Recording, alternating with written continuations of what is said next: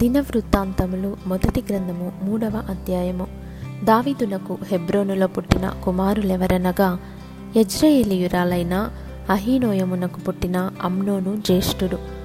కర్మిలియురాలైన అబిగయిలునకు పుట్టిన దానియలు రెండవవాడు గెషూరు రాజైన తల్మయి కుమార్తె అయిన మయకాకు పుట్టిన అప్షాలోము మూడవవాడు హగ్గీతు కుమారుడైన అదోనియా నాల్గవవాడు అబీటలు కనిన షెఫట్య ఐదవవాడు.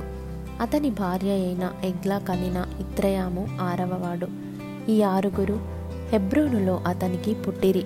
అచ్చట అతడు ఏడు సంవత్సరముల ఆరు నెలలు ఏలెను. ఎరుషలేములో ముప్పది మూడు సంవత్సరములు ఏలెను.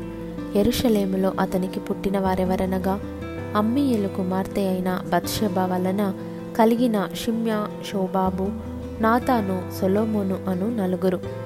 Ibhar Elishama Eliphelet Nogah Nepheg Japhia Elishama Eliada Eliphelet అను తొమ్మన్రు కుమారులు. ఉపపత్నుల వలన కలిగిన వారుగాక వీరందరూ దావీదునకు జననమైరి తామారు వీరికి సహోదరి. సొలొమోనునకు రెహబాము కుమారుడు. అతని కుమారుడు అబియా. అబియాకు ఆసా కుమారుడు. ఆసాకు యహోషపాతు కుమారుడు. యహోషపాతునకు యహోరాము కుమారుడు. యహోరామునకు అహర్జ కుమారుడు. అహర్జాకు యోవాషు కుమారుడు. యోవాషునకు అమర్జ్య కుమారుడు. అమజ్యాకు అజర్య కుమారుడు. అజర్యాకు యోతాము కుమారుడు. యోతామునకు ఆహాజు కుమారుడు. ఆహాజునకు హిస్కియా కుమారుడు. హిస్కియాకు మనషే కుమారుడు. మనషేకు ఆమోను కుమారుడు. ఆమోనునకు యోషియా కుమారుడు. యోషియా కుమారులెవరనగా జ్యేష్ఠుడు యోహానాను రెండవవాడు యహోయాకీము మూడవవాడు సిద్కియా నాల్గవవాడు షెల్లూము.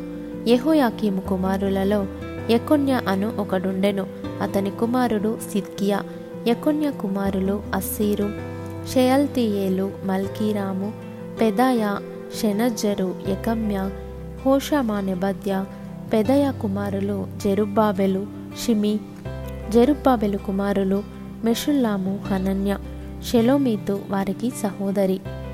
హషుబా ఓహేలు బెరెక్య హసద్య యూషబెన్హేదు అను మరి ఐదుగురు ఉండిరి.